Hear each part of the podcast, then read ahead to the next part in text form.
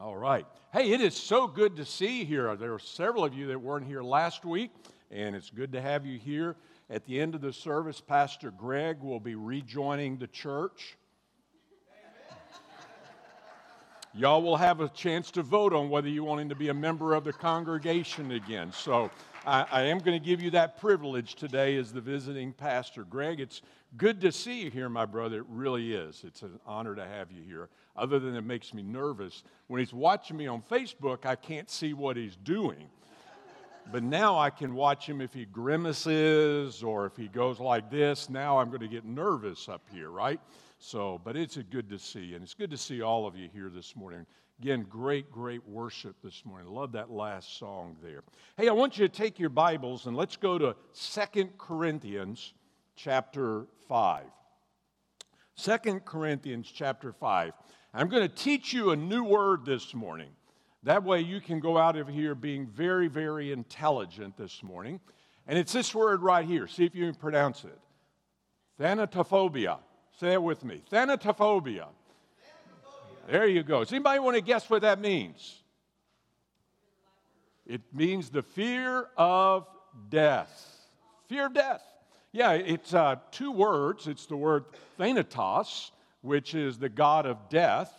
Uh, Thanos, if you're a Marvel comic kind of guy. And then phobia, obviously, is fear. And it describes an irrational or a kind of even normal fear of death. And it's something that's very, very common in our world today. There's a great deal of fear. If you read the literature, you'll see all sorts of things about the fear of death. Francis Bacon wrote, Men fear death as children fear to go into the dark. Samuel Johnson told of a friend who died, he said, At the sight of this last conflict, I felt a sensation never known to me before a confusion of passions, an awful stillness of sorrow, a gloomy terror without a name. Fear brings a lot of death. Or, excuse me, death brings a lot of fear. Let me get in the right order there. I, I deal with this all week long because the work that I do in the field is I sell final expense life insurance.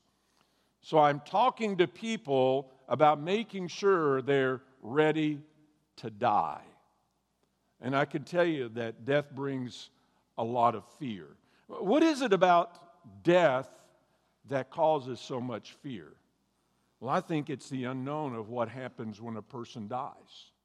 Now, when I say what happens to a person when we, he dies, I'm not talking about the process of dying. Because obviously, medicine, science ad nauseum has explained to us all the biological, physiological processes that take place in a person's dying. I mean, we, we've got it down almost to an art. This last week, I was visiting with a client or a lead, and uh, they were sharing that their, her husband was only expected to live through the night. So, I mean, they, they've got it down to such an art that they can even almost pinpoint when a person literally is going to die. Even the courts today can rule when a person is literally dead. So it's not the process. We understand the process. It's really more about what happens after a person dies.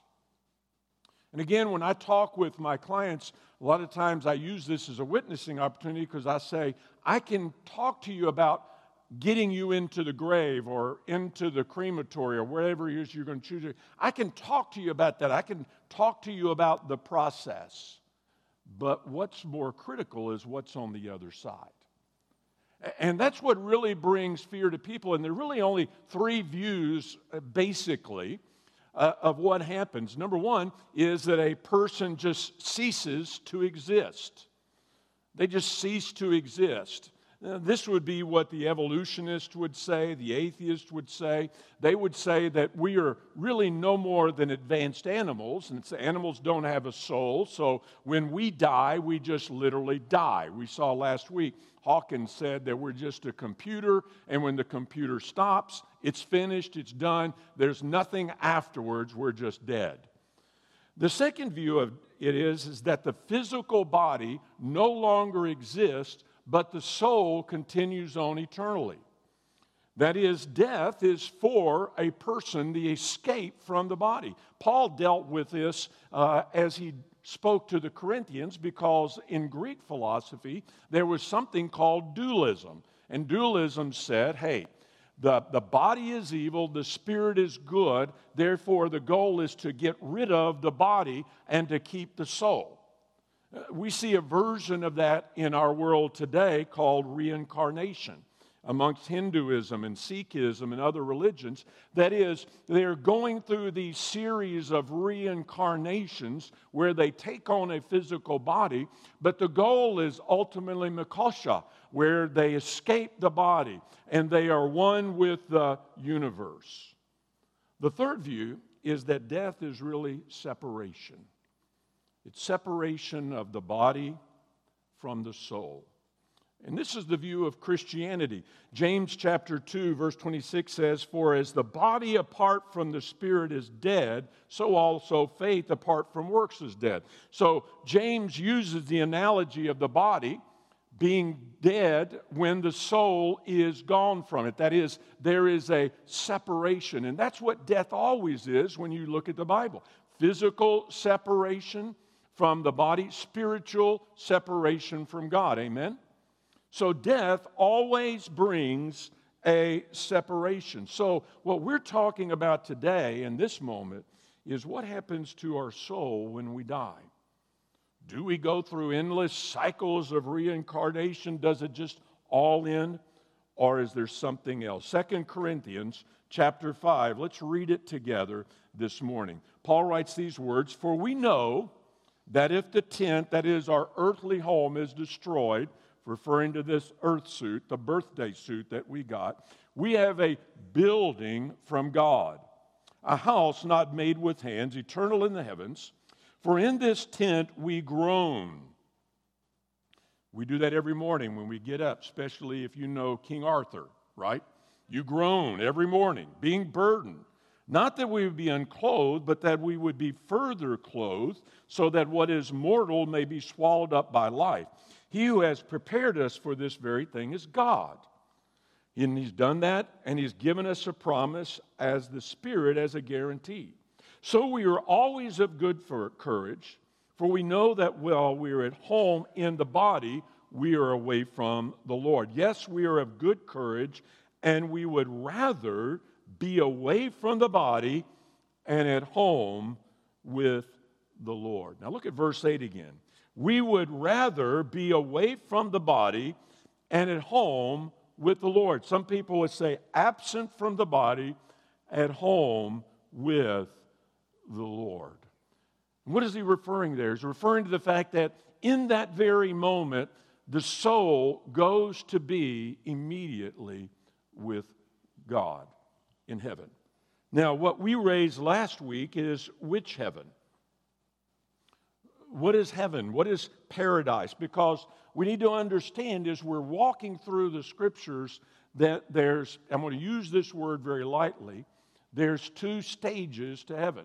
First of all, there is the future heaven or the eternal heaven, which is the new heaven and the new earth that God will create at the consummation of the ages, and at which time we're going to receive our resurrection bodies. We saw that in, in uh, Revelation chapter 21, verses 1 through 3. You can check it out later on.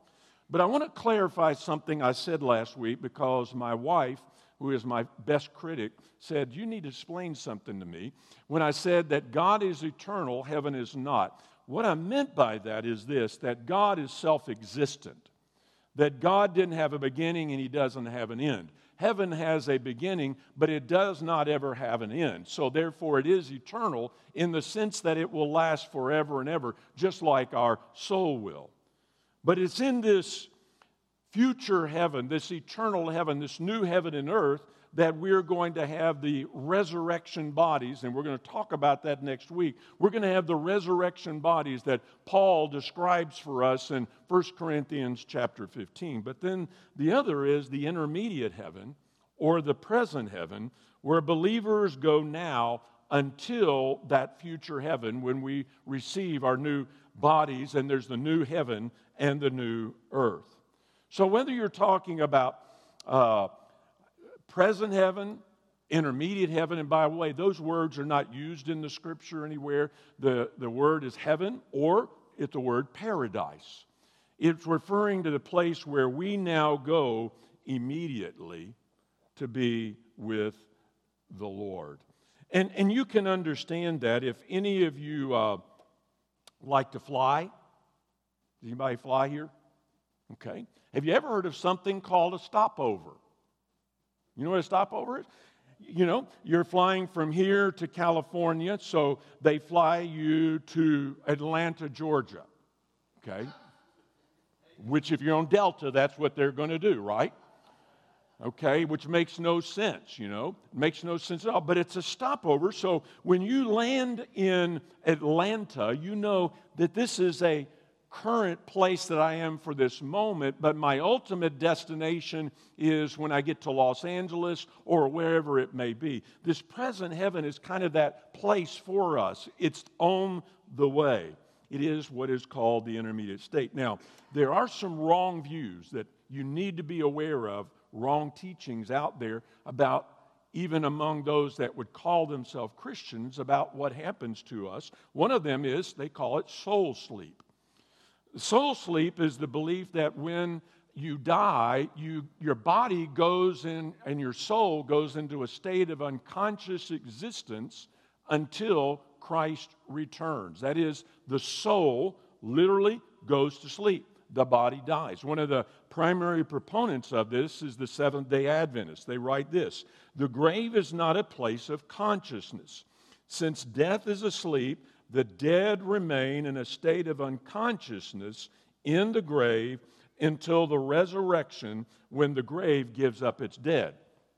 So, in other words, when you die, literally, they would say you're going to sleep. And they would use passages like John chapter 11 when uh, he's talking about Lazarus and uh, the disciples are asking, What are we going to do? And Jesus says, Lazarus has fallen asleep. First Thessalonians, Paul talks about those who have fallen asleep, and they say, See, that's where it proves to us that we go into this unconscious state of sleep until the resurrection. The problem is, he's not talking about the soul. He's talking about the body. That the body goes into a sleep, so to speak. That's the way the word, the scriptures describe it. Because over in Matthew chapter 27, after Jesus' crucifixion, it says the tombs were open and many bodies, listen to this, many bodies of the saints who had fallen asleep were raised. It doesn't say the souls of those believers were raised, it says their bodies were. So they would say that the body goes into sleep, as does the soul, but that's not what Scripture teaches. To be absent from the body is to be where? Present with the Lord. There's no sleeping that takes place, hallelujah. Second wrong view is purgatory. This is another unbiblical view which is advocated by the Roman Catholic Church, and in it, it says it's the place where the souls of believers go to be further purified for, from their sin until they are ready to enter into heaven. That is, there is a place, if you want to say it this way, you're going to go to burn off the residue. You're going to deal with the final issues before you get there. So that, that allows you to feel okay, even if I screw up here, I'm going to be okay because I can go to purgatory. And purgatory is this place I go on the way to heaven, but it allows me at least to deal with the issues in my life before I get there rather than going to hell. So that's where all Catholics know that they're going to go, and they can pay off their sin debt. Problem is, there's no scriptural teaching about this whatsoever anywhere. The basis, the foundation for this doctrine that they hold is from the writings of the Apocrypha, which we don't hold as genuine writings inspired by God. But the real problem with the idea of purgatory is what it says about the atoning work of Jesus Christ. Amen? Amen? Amen. amen. You better say amen to that. Because what it says is that Christ's death on the cross dealt with our original sin but it does not deal with our present sins.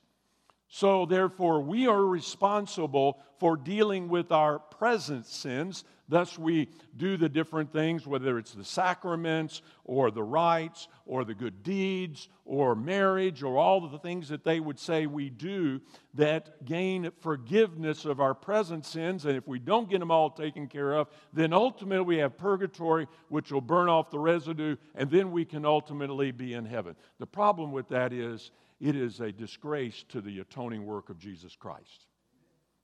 Because when Jesus Christ died, his last words on the cross was tetelestai, it is finished. And, that was a banker's term that referred to a debt that is fully paid. Say that word fully paid. What does that mean? It means if you go to the car dealer, which I did, and oh my, it was an expensive one. It was $2,000. I, ah, I didn't like it, but they stamped on my bill, it is what? Fully paid. You know what that means? If they come to me with a lawyer and saying, hey, we didn't get enough money out of you, we're going to take you to court. I hold up that sheet of paper that says fully paid, and they can't do a single thing to me because the debt is paid. Folks, I want you to understand when Jesus Christ died on the cross, he didn't pay part of your debt, he paid the debt in full. Tetelestai. It is finished. So, for the believer, the only biblical teaching is to be absent from the body, is to be present with the Lord, which is what Corinthians says. Paul says in another place in Philippians where he says, For me to live is Christ, to die is gain. He didn't say to die is to go into a sleep or to go to purgatory. He was talking about being with Christ. And he goes on later on in that same chapter in Philippians 1 to talk about the fact that if he were to die, he gets to go be with the Lord. So let's talk about this present heaven this morning, the intermediate heaven and the paradise in the time that we have left this morning, the short time that we have. Just a few things that I want to say about it this morning because Scripture speaks more about the eternal heaven, the new heaven and the earth, than it does about the present heaven. But there are some things we can know about. First of all, let's talk about the location of the present heaven. The location of the present heaven. So, where is heaven? Now, if you got little kids, that's the kind of question they would ask you, right? They'd say, Where is it?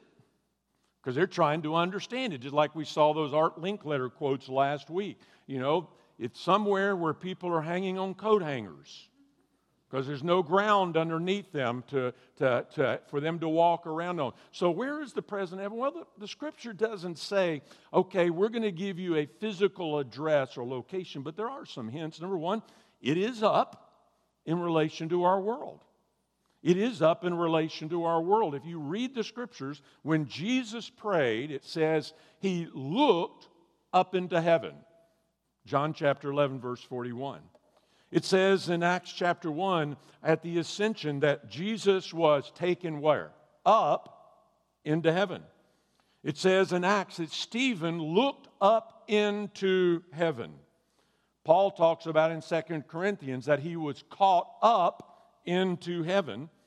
And then First Thessalonians says Jesus will return. He will come down from heaven and take us up to be with him.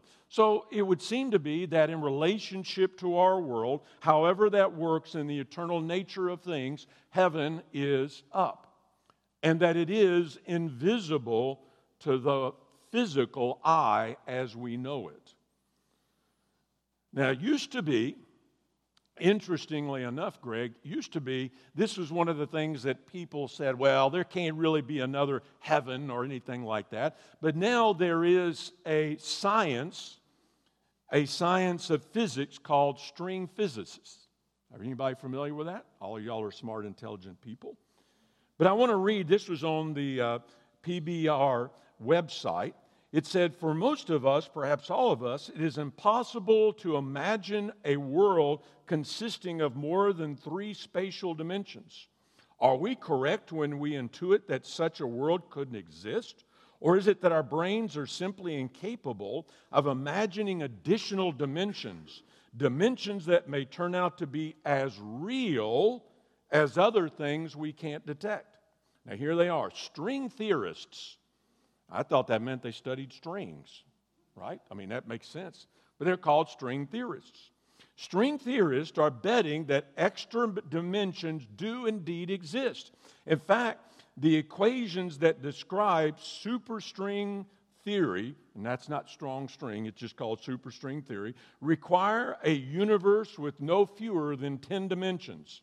But even physicists who spend all day thinking about extra spatial dimensions have a hard time describing what they might look like or how we apparently feeble minded humans might approach an understanding of them. That always has been the case and perhaps will always be. Well, you know what? The Bible's not feeble minded because it tells us what that other dimension is. It's called heaven. But what does that say? Even scientists, physicists, string theorists are realizing that there are other dimensions, what the Bible has been telling us all along. But then what about the nature of the present heaven? What can we learn about this present heaven? Well, one, we learned last week, and I'll just reiterate it again, is that it is real. I, I like what that statement made as they were talking about the physicists, that they now realize it is real. Real. Heaven is real. Jesus said this Let not your hearts be troubled. Believe in God, believe also in me. In my Father's house are many mansions. If it were not so, I would have told you. I go to prepare a what? Place. Now, Greg, I did some deep theological, exegetical Greek work this week. I studied the word place. And you know what it means? Place. It comes from the word topos. We get our word topography from it. It is a place, a literal place. When Jesus was talking to the, to the guy on the cross, the thief, he said, I tell you the truth, today you will go to sleep. Today you will go to purgatory. Nope. It said, Today you will be with me where? In paradise. Paradise. And that word paradise in the original language was, was used by the Persians to describe a garden or a park or an enclosure full of vegetables. They weren't talking about a nebulous location, they were talking about a literal place. In the Septuagint, it's the same word that's used to describe the word the Garden of Eden as a paradise.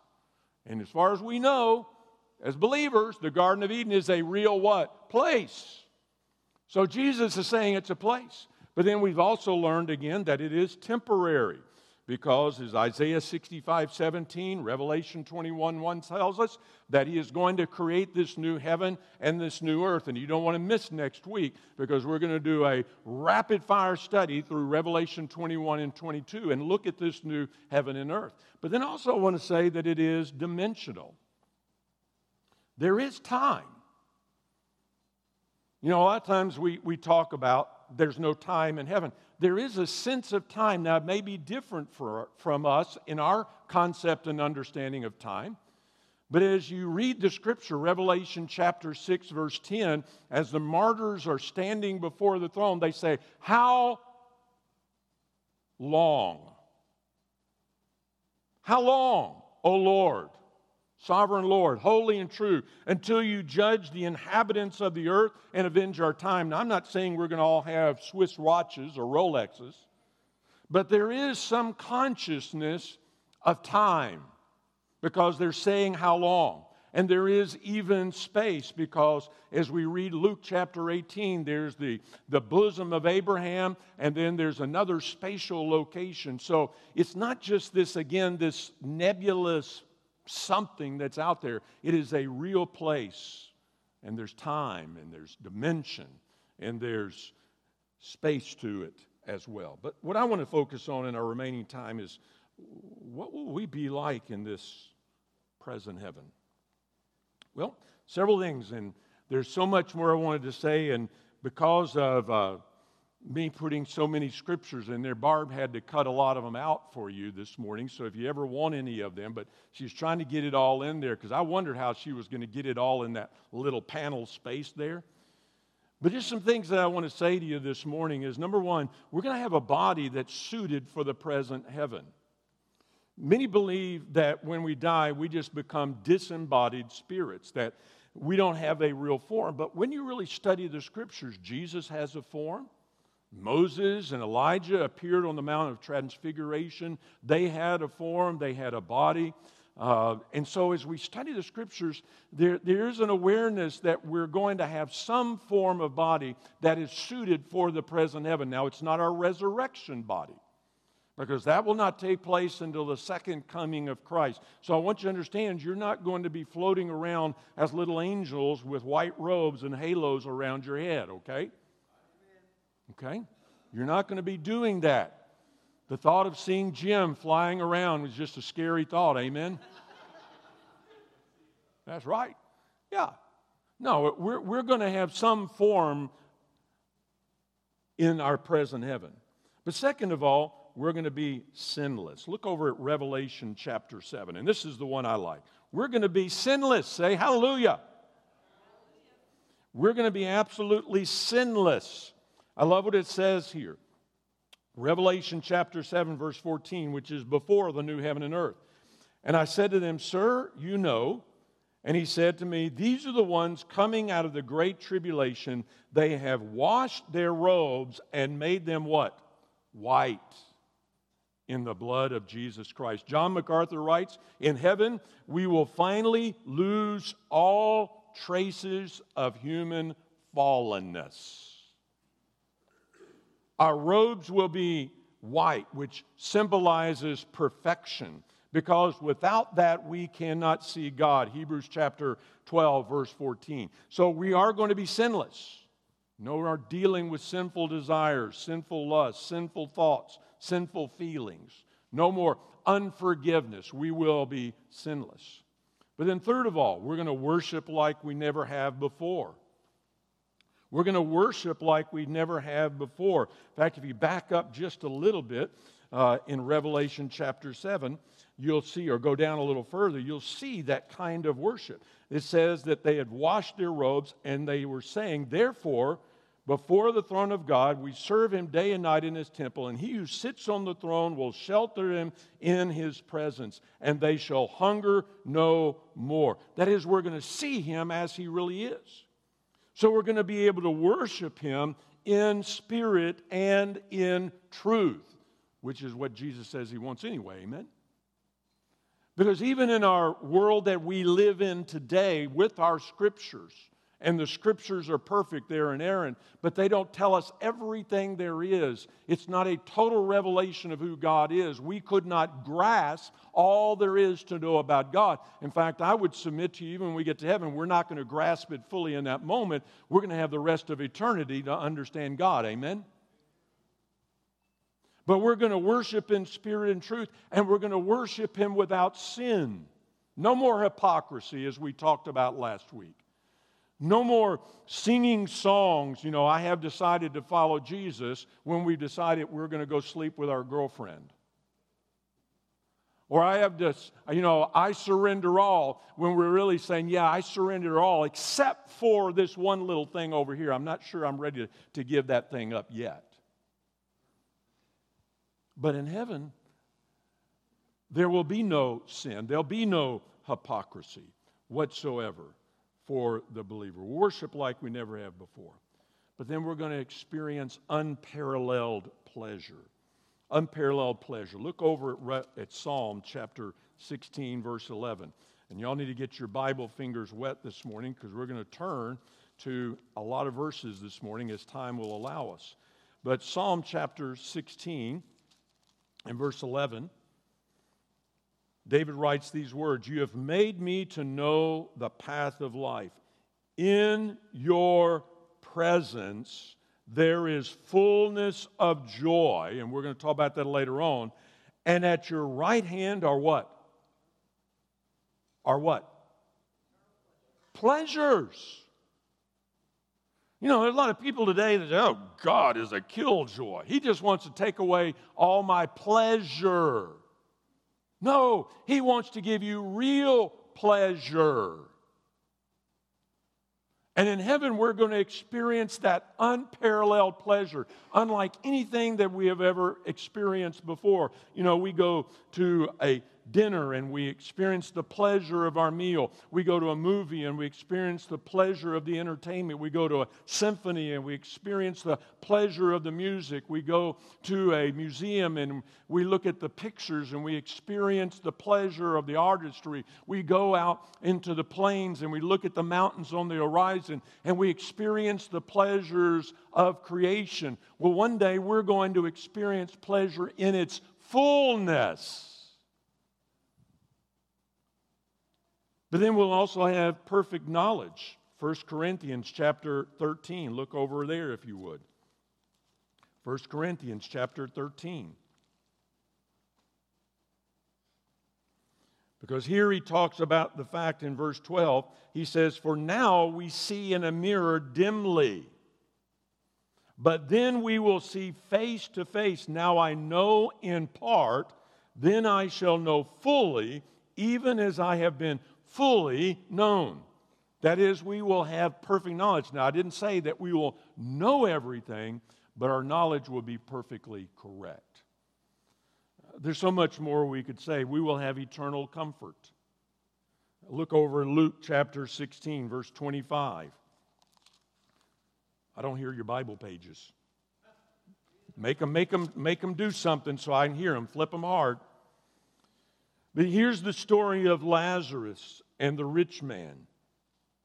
And Jesus is contrasting or carrying, or, or excuse me, uh, is carrying on this conversation with this person in torment. And he says, Father Abraham, have mercy on me, not Jesus, but Abraham. Father Abraham, have mercy on me and send Lazarus to dip the cool end of his finger and cool my tongue, for I am in anguish in this flame. Verse 25, but Abraham said, Child, remember that you in your lifetime received your bad things, and Lazarus in a like manner bad things, but now he is comforted here, and you are in anguish. Let me tell you something this life is hard, amen? It is. And sometimes life in this world sucks, and we go through things that are tough, like our pastor has gone through or some of you have gone through as you've dealt with a life threatening illness. You've lost a spouse. You've watched a child that has walked away in rebellion against God or has turned their back on you. Uh, any number of things. And, and we feel sometimes at a loss. What we're looking for is comfort. Friends, I'm going to tell you, there's not going to be a fulfilled eternal comfort here. That comes in heaven. Amen? And we're going to experience a comfort. Now, that's not going to be the case for the person that is lost because Abraham says, You are now experiencing your anguish. So while they may be comforted by their money in this moment, they will suffer an anguish on the other side because they've not chose to trust in Jesus Christ. We're going to know true joy. But also, I want to share one that we're also going to pray. We don't think about in heaven praying, but look back over at Revelation chapter 6, because this is again a scene in heaven. And we find them before God, and they are praying. He says, When he opened the fifth seal, I saw under the altar the souls of those who had been slain for the word of God those that had died, now they are with God, and they cried out with a loud voice, O sovereign Lord, holy and true, how long, there's that phrase, how long before you will judge and avenge our blood on those who dwell? And so we find in heaven that people are praying. It, it kind of adds awareness to, to when you see that verse in Hebrews chapter 12 says that we're surrounded by a what? Cloud of witnesses. Yeah. That people are praying. Now, that's not saying, as the Catholic Church again teaches, we need to pray to the saints so that they can pray for us because we have our great high priest. Why do I want to go through somebody when I have the high priest to talk to? Amen? And they're not saying, hey, send us your prayer request and we'll talk to the high priest on your behalf. No, it says they're praying to that high priest as we are praying to that high priest, but they're praying. But then also, when we're in this present heaven, you know, because people ask me all the time, do you think people in heaven are aware of what's going on here on earth? Well, when you study the scriptures, you find that we will be aware of what's going on. And I gave you different verses that you can read and look at. But when you look at the Bible, you find that the angels are aware of what's happening on earth. You find that Jesus Christ is aware of what is happening on earth. In the book of Revelation, where we just were a moment ago, those that were slain are before the throne and they're aware of the suffering of their brothers. You say, but, but wait a minute, I thought when we got to heaven there was no more sorrow, that we would have joy. Well, we need to understand biblical joy, at least as it is right now. Jesus Christ knows what we're going through, but He has perfect joy in this moment. Amen? He does. It's something we can't wrap our minds around, but know this that we're going to be aware. We're going to be aware of, of what's going on. Again, that verse, we're surrounded by so great a cloud of witnesses. Eh, can I, can I take a little freedom here? There are people that are cheering for you. Is that okay to say that, Greg? There are people that are cheering for you. They are aware of what's going on around you. Now, there'll come a time when we won't because we'll be in the new heaven and the new earth. Amen? And we won't be needing to be aware of all that. But there is an awareness. Uh, next, we will enjoy unhindered fellowship with God. There'll be nothing between us. And, uh, you know, I, I, think of the garden scene there. there you know, I, I can't wrap my mind around this, but it would say that in the garden, God would come to walk with Adam and Eve. That blows my mind. Does it blow your mind, Greg? That God came to walk, that there was an intimacy there, there was a fellowship. Because what do we do when we walk? Let's don't read into it things that we don't have to, but let's read into it what is there. What do you do when you walk? You talk, you share. You enjoy the presence of that other person. Unless you're married and you ticked your wife off, then it's not that way. Amen? Which is what happened with Adam and Eve. What did they do? They sinned and ticked God off, and now it wasn't a happy night. But, but imagine now this perfect, unhindered fellowship with God that we are going to enjoy. And, and again, I can't wrap my mind around that. I can't understand how I'm going to have that intimate fellowship along with millions of other believers, but the Bible makes it very, very clear. We are going to have unhindered fellowship to God. We're going to have entrance into His presence.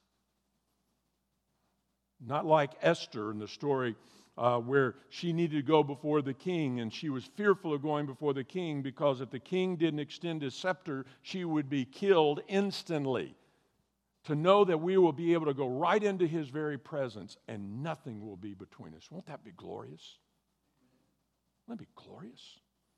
And then finally, we're going to enjoy wonderful fellowship with one another. You know, wonderful fellowship.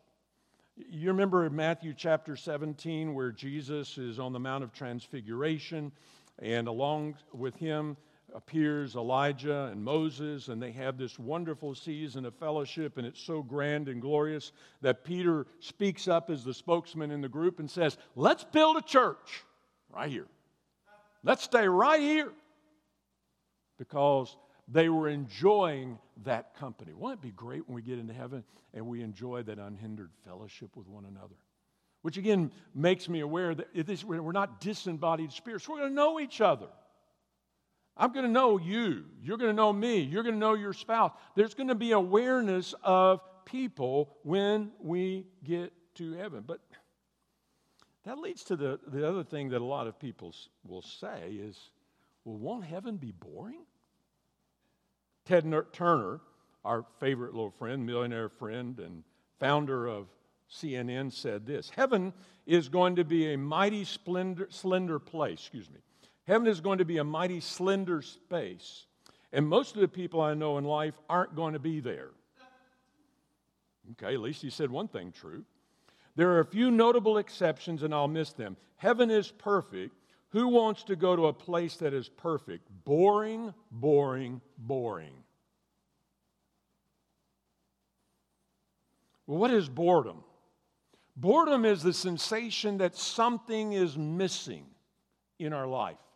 So if you're sitting there in your, on your couch and you're bored, you're, you're, you're sensing that something is missing. Everything is not there that you need for that moment, whether it's the need to get on your motorcycle and go ride, or whether it's to go play a baseball game, or to watch a football game, or to go out with the girls, or, or to have a book to read, or, or, or something. There's a sense that something is missing from us. Well, ladies and gentlemen, I'm here to tell you that desires will be perfectly fulfilled when we get to heaven. Amen?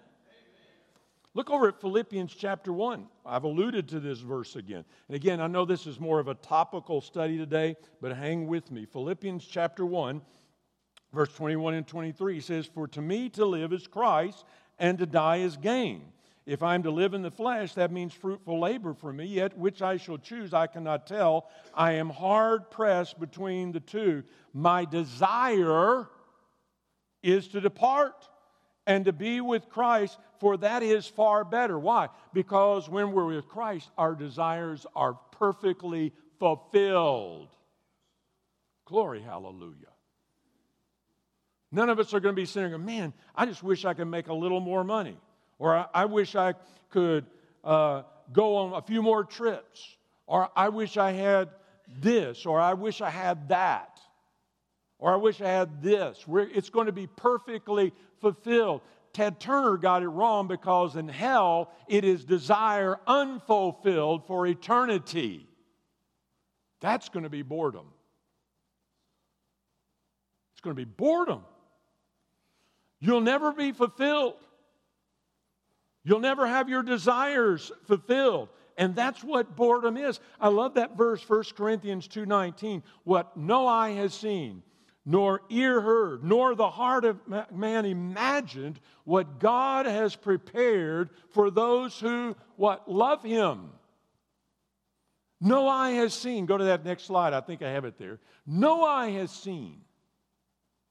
So the best job that I can do this morning and pathetic it is, I cannot, in human words, paint a picture that is adequate enough to describe to you how glorious heaven is going to be. And where that person is that died and you, you placed them in their grave, their body went into the ground, but their soul instantly went to be in the presence of the Lord in a glorious, grand place called heaven. So, what happens to us when we die? Well, our body stops functioning, but our soul continues on. You say, well, what about the unbeliever? Them too. Death is separation body from soul. So, if the body of the believer ceases to exist in that moment, and the soul continues on and they go to be in the presence of God in heaven, where does the soul of the unbeliever go? To Hades. To the temporary place where they will reside until the end of time when Jesus sends them to the what? Lake of fire. So they're not going to just die. There is a group out there teaches annihilationism. They say that when you die, you're done. Or, excuse me, when the unbeliever dies, he's done. There's no hell. Folks, I don't know where they get that from because I read a Bible that talks about a lake of fire where the devil, his angels, and all that are in the book of life, that's where they're going to reside forever and ever and ever and ever. So, what I want you to understand this morning is when you die, that's not the end. And what I've painted for you inadequately this morning is that God wants you to be in heaven. God wants you to be with Him forever. God wants you to enjoy eternal pleasure and joy. He wants you to know life in its fullness, everything that you originally were created to experience. He wants you to experience it all. But because of your sin, because of your sin debt, you can't. That's why Jesus came.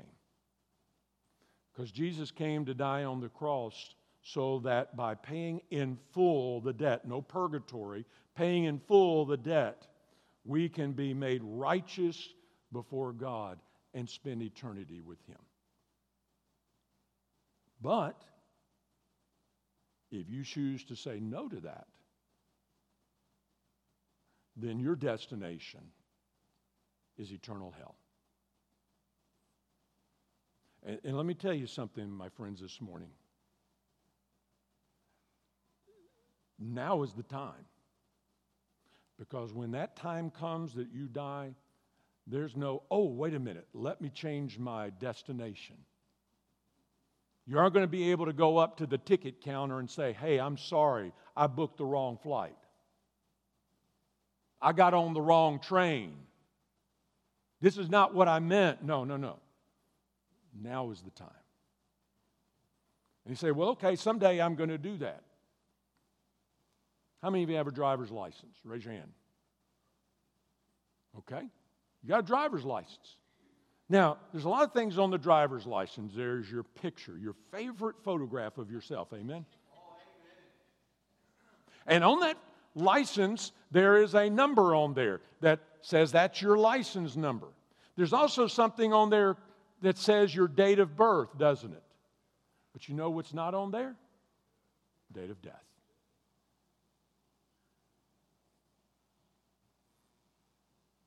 None of us knows that. God does, but we don't. It's pointed a man to die once. I don't know when that moment is. I could drop dead before this sermon is over. I buried my 93 year old mother. She fell, struck her head, caused her death three months later. I buried my 17 year old niece, killed in an accident on her way to her senior event as a high schooler.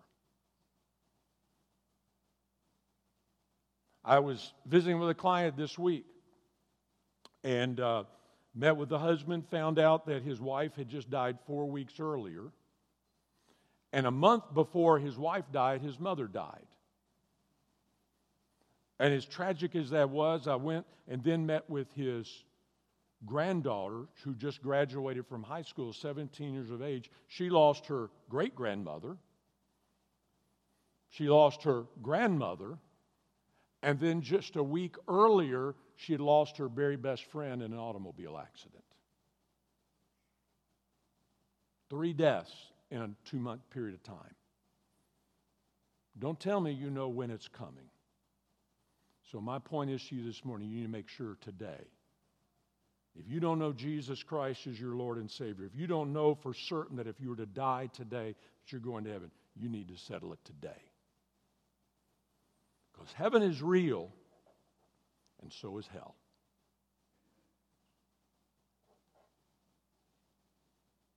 You don't get to say, man, it's over. You don't get to throw the computer in the junk pile like Hawkins says. God created the soul for eternity. So, where will you spend it? If this morning you're here and you don't know Jesus Christ as your Lord and Savior, I want to invite you to make it heaven to say, Lord Jesus, I'm a sinner. I don't deserve heaven. I cannot earn heaven. I cannot pay in full the debt that would need to be paid to get me into heaven. I cannot do it. There is nothing I can do to save myself. But I receive you today as my Savior. I believe that you paid in full that sin debt. Tetelestai. It is finished. It is paid in full and I embrace you. I believe in you. And know that in believing you, you've forgiven me of my sins and that I'm going to go to be with you forever. Isn't that what you really want today? Isn't it? Isn't that what you really want? You know it is because God created you for Him. If you're watching on Facebook, isn't that what you really want? Don't you really want this? God wants you to have it. And you can receive it. If you're a believer this morning, how do you prepare for heaven? Well, think about it. I hope this morning what I've done and next week is just get you thinking about it a little more. Uh, you know, I, I, I, used to think, you know, why are, were all the old Negro, Negro spirituals that they sang during the Civil War, why were they always talking about heaven? They didn't talk about life because they knew this world it wasn't going to get any better. They were looking for what? Heaven. Think on it. Live like you're going and wake up eagerly expecting. I'm not saying go take your life, but you know, if, if God chooses to take my life, hallelujah. I get to go to heaven. I'm not afraid of it. I don't want to die, though, because I got a beautiful wife and son and children and grandchildren. But, but even so, the glory of it is they know Jesus Christ is the Lord and Savior. Going to see him again. Folks, it just doesn't get any better than that. Would you bow your heads in prayer? Heads bowed and eyes closed, all this auditorium. So I want to ask that question this morning. Do you know for certain if you were to die today that you would go to heaven? Again, not do you hope so, not do you wish you would, not do you think about, but do you know? If God were to say your tick-tock will no longer tick-tock and your heart were to stop, where's your soul going?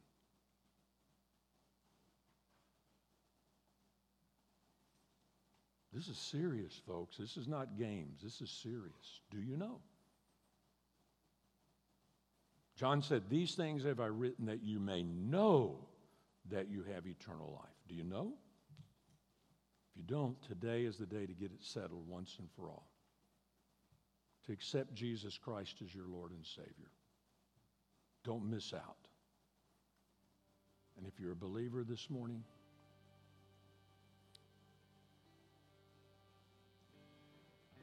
have you thought about the glory of heaven? It gets you through tough times. Get you through physical pain and suffering. get you through mental and emotional anguish. Heaven. Lord Jesus, I want to thank you this morning for heaven. That we can know that to be absent from our body is to be present with you for all of eternity. incredible. May that thought of heaven fill us with joy even when life is full of sorrow. Assurance when we are afraid. Direction when we're confused. Hope when we are despondent. Heaven is our home. In Jesus' name.